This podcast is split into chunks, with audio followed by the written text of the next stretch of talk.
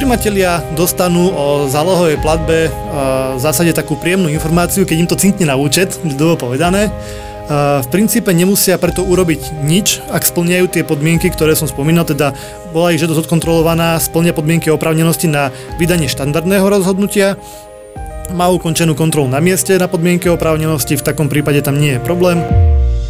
Príjemný dobrý deň, blíži sa koniec roka a to je pre pôdohospodárskú platobnú agentúru najhektickejšie obdobie. Počas celého roka sa pripravujú jednotlivé sekcie na december, keďže práve v tomto mesiaci sa vyplácajú napríklad priame podpory. A práve o nich sa budeme teraz rozprávať s riaditeľom sekcie priamých podpor Michalom Sousedekom. Príjemný dobrý deň, vítajte u Dobrý nás. deň, prajem. Aký je aktuálny posun v oblasti priamých podpor? U nás na sekcii priamých podpor, po tom, čo sme v priebehu mája prijali žiadosti, sme sa zaoberali e, posudzovaním týchto žiadostí pochopiteľne, či splňajú predpísané náležitosti, či majú všetky prílohy, ktoré je potrebné doložiť, e, či zároveň e, žiadatelia splňajú podmienky oprávnenosti, a takisto sme sa venovali jednej pomerne veľkej uh, novinke. Uh, to sa, tá sa volá, že evidencia vlastných a, prenajatých pozemkov, ktorú tento rok prvýkrát žiadatelia predkladali. A táto evidencia v podstate má predstavovať akýsi súpis, súpis pôdy, ktorú žiadatelia majú vo svojom užívaní a na ktorú vlastne poberajú priame podpory. Túto povinnosť malo necelých 17 tisíc žiadateľov a cieľom právnej úpravy, ktorá toto zaviedla, e, bolo, aby títo žiadatelia, e, hlavne tí, ktorí sa ocitajú v dvojitých deklaráciách, e, predkladali a urýchlili proces vyhodnocovania dvojitých deklarácií, ale zároveň aj pre ostatných žiadateľov to malo predstavovať taký preventívny nástroj, ktorý by mal eliminovať žiadateľov, ktorí nemajú z právneho hľadiska v poriadku svoju pôdu a pochopiteľne takúto evidenciu by mali problém vyplniť, ak, ak nevedia tie údaje tam dodať. Uh, z týchto 17 tisíc žiadateľov môžeme dnes povedať, že uh, si túto povinnosť nesplnilo uh, riadne nejakých 1800 a s týmito pochopiteľne ďalej nemôžeme pokračovať pri administrácii ich žiadosti. Zároveň okrem tejto činnosti, ktorá nám zabrala približne 3,5 mesiaca, sa e, venujeme ďalším činnostiam aj spolupráci e, s sekciou kontroly na mieste, ako som spomínal, vyhodnocovanie podmienok oprávnenosti, kontrola predložených dokladov, či tie doklady obsahujú požadované údaje, či boli predložené včas.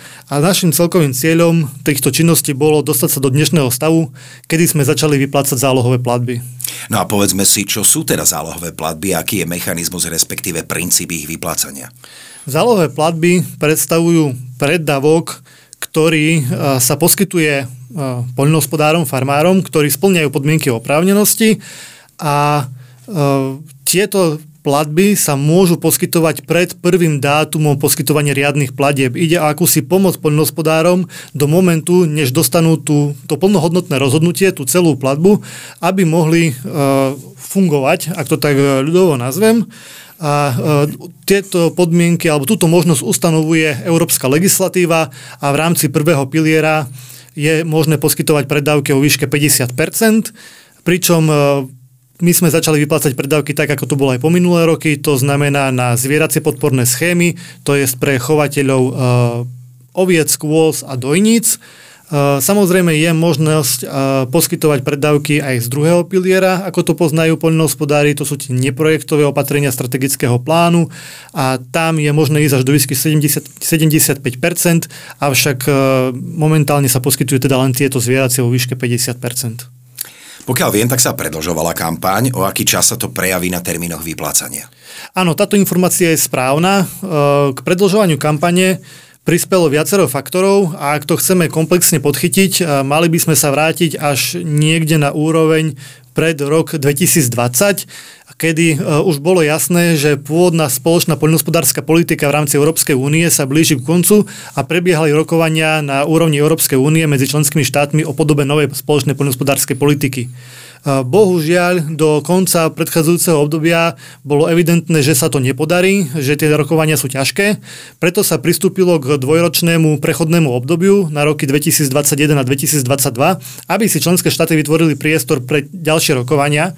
A avšak, ako sa ukázalo, aj tento čas bol pomerne malý, krátky, pretože prvá legislatíva zo strany Európskej únie bola prijímaná v decembri 2021 a mala platiť tak ako sme tu dnes od roku 2023. Na to navezovali vykonávacie a delegované akty Európskej komisie, ktoré bližšie definovali niektoré podmienky a tie prichádzali v priebehu roka 2022. Zároveň členské štáty, teda aj Slovenská republika, museli uh, pripraviť svoj strategický plán spoločnej poľnohospodárskej politiky, uh, teda tú víziu, ktorú budú uplatňovať v nasledujúcich rokoch a e, tento plán podlieha rokovaniam e, s Európskou komisiou, ktorá ho musí odsúhlasiť. A na úrovni Slovenska sa tak stalo až v novembri 2022, čiže už pomerne krátko pred rokom 2023 a krátko na to nasledovala aj legislatíva vnútroštátna, e, ktorá už priamo definovala podmienky, ktoré poľnohospodári budú dodržiavať tá, táto legislatíva teda prichádzala na prelome roku 2022-2023 a pre nás kampaň, tá štandardná, začína v apríli 2023, v polovici apríla. Teda bolo jasné, že ten časový priestor tam ostal pomerne malý, nie len pre nás na prípravu tej kampane, ale aj pre poľnohospodárov. Preto sa aj z úrovne ministerstva, aj z platobnej agentúry rozhodlo, že sa predlží termín na predkladanie žiadosti pre týchto žiadateľov, aby mali dostatok času na to a zároveň sa predlží výrazným spôsobom termín na predkladanie tej evidencie, ktorá bola spomínaná, nakoľko táto e, evidencia e, je pomerne rozsiahla záležitosť pred poľnohospodárov a čím väčší poľnohospodár, tým rozsiahlejšia.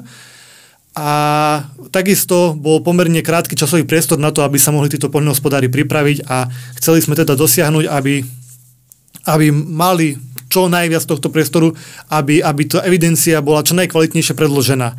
Ako som spomínal, zabralo nám to 3,5 mesiaca ju vyhodnotiť, že aj z toho je evidentné, že aj napriek predlženiu času išlo tak pomerne náročnú záležitosť, že uh, mali sme uh, veľa poľnohospodárov, s ktorými sme museli dodatočne komunikovať a riešiť, riešiť túto evidenciu, aby sme to dali do poriadku. A keď sa bavíme aj o predlžení kampane a o našich technických záležitostiach, určite každý, kto pracuje s nejakými informačnými systémami, si dokáže predstaviť, že e, ten systém e, funguje na základe nejakých predpokladov, konkrétne legislatívy, a táto e, sa zásadným spôsobom zmenila, ale že zásadným, veľmi zásadným spôsobom, čo si vyžadovalo rozsiahle zmeny v informačných systémoch. Čiže nielen žiadatelia boli ukratení o ten čas, ktorý, sa, e, ktorý bol spôsobený tými zdržaniami v príjmaní legislatívy, ale takisto aj my ako platobná agentúra. A dostali sme sa do nejakého omeškania 3, viac ako 3 mesiace, a tieto dnes môžem povedať, že vďaka nášmu úsiliu alebo vďaka e, postupom, vďaka mimoriadným rôznym krokom, ktoré sme prijali, sa podarilo skrátiť radovo na dni, ak si porovnáme termín výplaty zálohových platieb v tomto roku 2023 a v roku 2022 alebo predchádzajúcich. Príjimatelia o tom dostanú nejakú informáciu, alebo musia pre vyplatenie zálohy niečo urobiť? Primatelia dostanú o zálohovej platbe v zásade takú príjemnú informáciu, keď im to cinkne na účet, ľudovo povedané. V princípe nemusia preto urobiť nič, ak splňajú tie podmienky, ktoré som spomínal, teda bola ich žiadosť odkontrolovaná, splňa podmienky oprávnenosti na vydanie štandardného rozhodnutia, má ukončenú kontrolu na mieste na podmienky oprávnenosti, v takom prípade tam nie je problém. V prípade ale, že by nejaký žiadateľ v priebehu roka zmenil napríklad bankový účet, tam je dôležité, aby sa s nami spojil a oznámil nám túto skutočnosť, pretože potom mu pochopiteľne na ten účet tie prostriedky zaslať nevieme, ak o ňom nemáme informáciu. Následne po doručení alebo po pripísaní tých prostriedkov na účet v nejakom krátkom časovom slede žiadatelia od nás dostávajú oznámenie o poskytnutí zálohovej platby.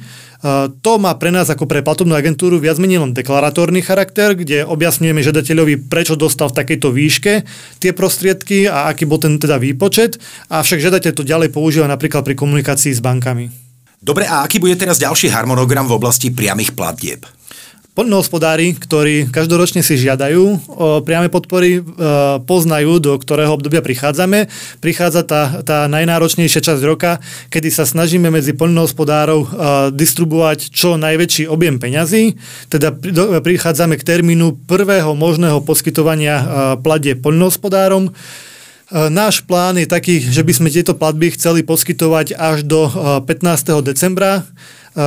Každopádne treba povedať, že už z minulého roku majú poľnohospodári skúsenosť takú, že tá situácia sa môže zmeniť. Narážam teraz na situáciu v minulom roku, kedy bolo prijaté alebo kedy hrozilo rozpočtové provizórium a situácia okolo toho sa vyriešila až v čase, kedy už nebolo možné procesovať platby z našej strany. Koľko peňazí takto vyplatíte a na aký účel? Tým, že sa uh, tie podmienky a celá tá spoločná poľnohospodárska politika tak zásadným významným spôsobom zmenila, je dnes uh, ťažké predikovať nejakú konkrétnu sumu, ktorá by mala uh, reálnejší základ než nejaký úplne najhrubší odhad. A nedá sa teda povedať, čo, uh, v akej výške tá suma bude momentálne, pretože stále ešte dobieha vyhodnocovanie tých podmienok a teda tá situácia uh, v rámci predpokladaných prostriedkov sa veľmi dynamicky mení. Čo môžem povedať je, že dnes už máme sprocesovaných 13,1 milióna eur v rámci zálohových platieb pre chovateľov dojníc, oviec a kôz, ktoré sú už prakticky na ceste k ním a môžu ich očakávať na účtoch v najbližších dňoch. Čo sa týka účelovosti prostriedkov, tam je potrebné povedať, že prostriedky priamých podpor nie sú účelovo viazané. To znamená, že platobná agentúra neskúma, aký, na aký účel tieto prostriedky boli použité. Na druhú stranu je potrebné povedať, že tieto prostriedky sú poskytované s nejakým zámerom tým žiadateľom a to na to, aby naďalej mohli fungovať, aby mohli rozvoj, rozvíjať svoju poľnohospodárskú činnosť a pevne verím, že poľnohospodári aj takto využívajú tieto prostriedky. Treba si uvedomiť, že poľnohospodári e, pracujú v sektore, ktorý, ktorý prakticky bez existencie týchto štátnych alebo európskych podpor by bol značne stratový a ak by chceli poľnohospodári sanovať tieto straty, pre nás ako bežného alebo koncového užívateľa e, poľnohospodárskych výrobkov by znamenalo, že by sme možno kupovali chlieb za 10 eur alebo podobné extrémy, čo asi by nepotešilo žiadneho z nás. Dostanú priame podpory všetci, ktorí o ne požiadali? Nemôžeme povedať, že by priame podpory dostali e, všetci žiadatelia. Eh, ako som spomínal, eh, v procese vyhodnocovania žiadostí my kontrolujeme podmienky oprávnenosti. To znamená, že vždy sa vyskytnú aj žiadosti, ktoré nenaplňajú tieto podmienky a kde nie je možné poskytnúť tieto prostriedky. Preto by sme mohli žiadateľov eh, rozdeliť na také skup, také, takých pár skupín, ktoré by trošku definovali tie situácie, ktoré môžu nastať. Jednak by sme mohli hovoriť o žiadateľoch, ktorí, žiadateľoch, ktorí splňajú všetky tieto podmienky oprávnenosti a dostanú podporu v plnej výške. Potom by sme mohli uvažovať o žiadateľoch, ktorí nepredložili riadne včas e, žiadosť, ktorí nepredložili žiadosť so všetkými prílohami, ktoré boli k nej povinné a ďalej by sme mohli hovoriť o žiadateľoch, ktorí síce toto všetko splnili, ale nedoložili práve tú spomínanú evidenciu, o ktorej sme sa bavili. A potom môžeme hovoriť o žiadateľoch, ktorí toto všetko dodržali, Avšak v procese overovania podmienok oprávnenosti e, sa preukáže, že niektoré podmienky boli určitým spôsobom porušené a tam nastupuje už štandardne sankčný mechanizmus, ktorý je veľmi obdobný s minulými rokmi a pre žiadateľov to môže znamenať e, krátenie poskytnutých prostriedkov rádovo od, od pár eur až po neposkytnutie celej podpory. Žiadateľov bude určite zaujímať, čo všetko vstupuje do procesu posudzovania žiadostí. Je e, pomerne ťažké generalizovať čo všetko je v procese žiadosti, alebo keby sme to chceli vymenovať, tak by to bol pomerne obsiahlý zoznam a líšil by sa od žiadateľa k žiadateľovi z dôvodu, že e, ten zoznam alebo tie povinnosti žiadateľa sa líšia podľa toho, aké podporné schémy si žiada. Ak by sme ale chceli vytvoriť nejaký, nejaké generálne rozlíšenie, týchto skutočností, mohli by sme hovoriť v princípe o administratívnych kontrolách a kontrolách na mieste. Pri tých administratívnych kontrolách sa v podstate overujú všetky žiadosti na tie podmienky, ktoré je možné administratívne, tzv. od stola, ak to tak nazveme, overovať. A to sa už bavím práve o spomínaných predložených prílohách, o údajoch v týchto prílohách a podobne. A potom sú kontroly na mieste, ktoré sa vykonávajú uh, buď podľa potreby PPAčky, prípadne podľa rizikovej analýzy u tých žiadateľov, ktorí sú na túto kontrolu vybratí a kde je to potrebné. Zaviedli ste tento rok aj nejaké novinky? Tých novinok, uh, noviniek uh, bolo, bolo naozaj viacero. A ak, ak poň vynecháme celú legislatívu a novinky, ktoré sa týkajú podmienok, ktoré musia žiadatelia plniť, lebo tam toho bolo takisto pomerne veľa, a zameriame sa len čisto na technickú alebo na tú procesnú stránku platobnej agentúry, môžeme hovoriť predovšetkým o, o elektronickom podávaní žiadostí pre právnické osoby, ktoré je novinkou pre tento rok. My sme ako platobná agentúra minulého roku podá, elektronické podávanie prostredníctvom elektronických formulárov zaviedli na dobrovoľnej báze pre žiadateľov ako taký pilotný rok na otestovanie.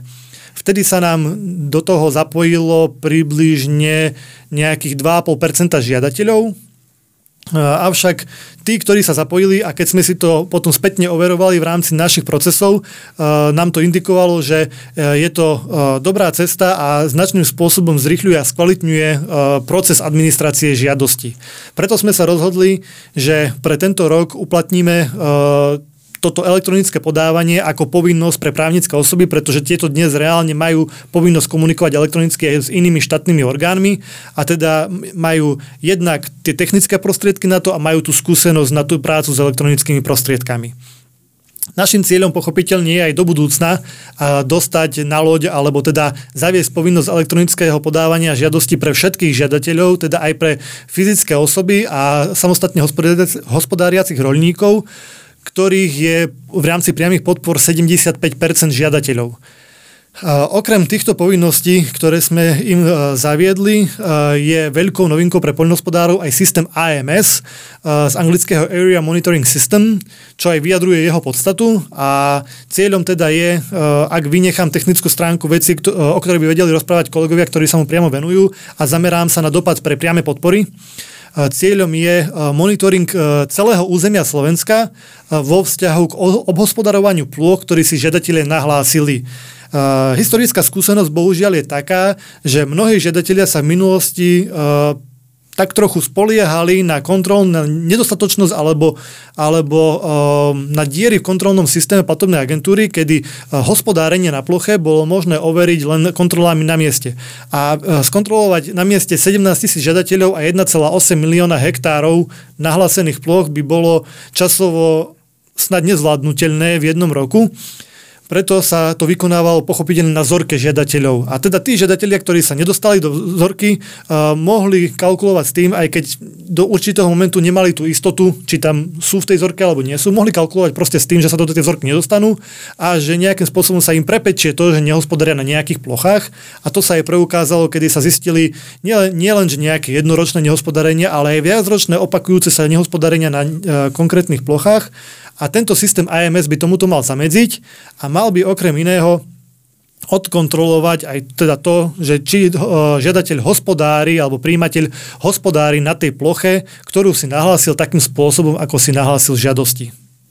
Môžeme povedať, že žiadatelia zvládli tieto novinky? Dovolím si povedať, že zo skúseností, ktoré sa ukazujú v procese práce s týmito novinkami, žiadate, tí žiadatelia, ktorí sa aktívne zaujímali o tieto veci a v prípade nejasnosti to aj konzultovali s platobnou agentúrou, títo zvládli, od tých máme pozitívne referencie a potom máme samozrejme E, žiadateľov, ktorí sa, e, ktorí sa s tým trošku natrápili, ak to tak ľudovo poviem, ale to je pochopiteľné, pretože pri každých takýchto novinkách to je náročné nielen pre, pre platobnú agentúru, celý ten proces prípravy, spustenia a, a, a možno ešte odstraňovania takých, takých detských bolestí v tom úvode e, pri týchto záležitostiach, ale aj tí poľnohospodári, je to pre nich nová vec a je pochopiteľné, že, že v tom nie sú doma, lebo robia to prakticky prvýkrát. Čo okrem zasielania záloh teraz aktuálne ešte robíte? Okrem teda spomínaných zálohových platieb uh, a vyhodnocovanie podmienok oprávnenosti, ktoré som tu už uh, párkrát spomínal, uh, momentálne pracujeme na zasielaní oznámení o zaradení do záväzkov pre žiadateľov. Vysvetlíme si ešte, čo sú záväzky a prečo je potrebné ich zaraďovanie.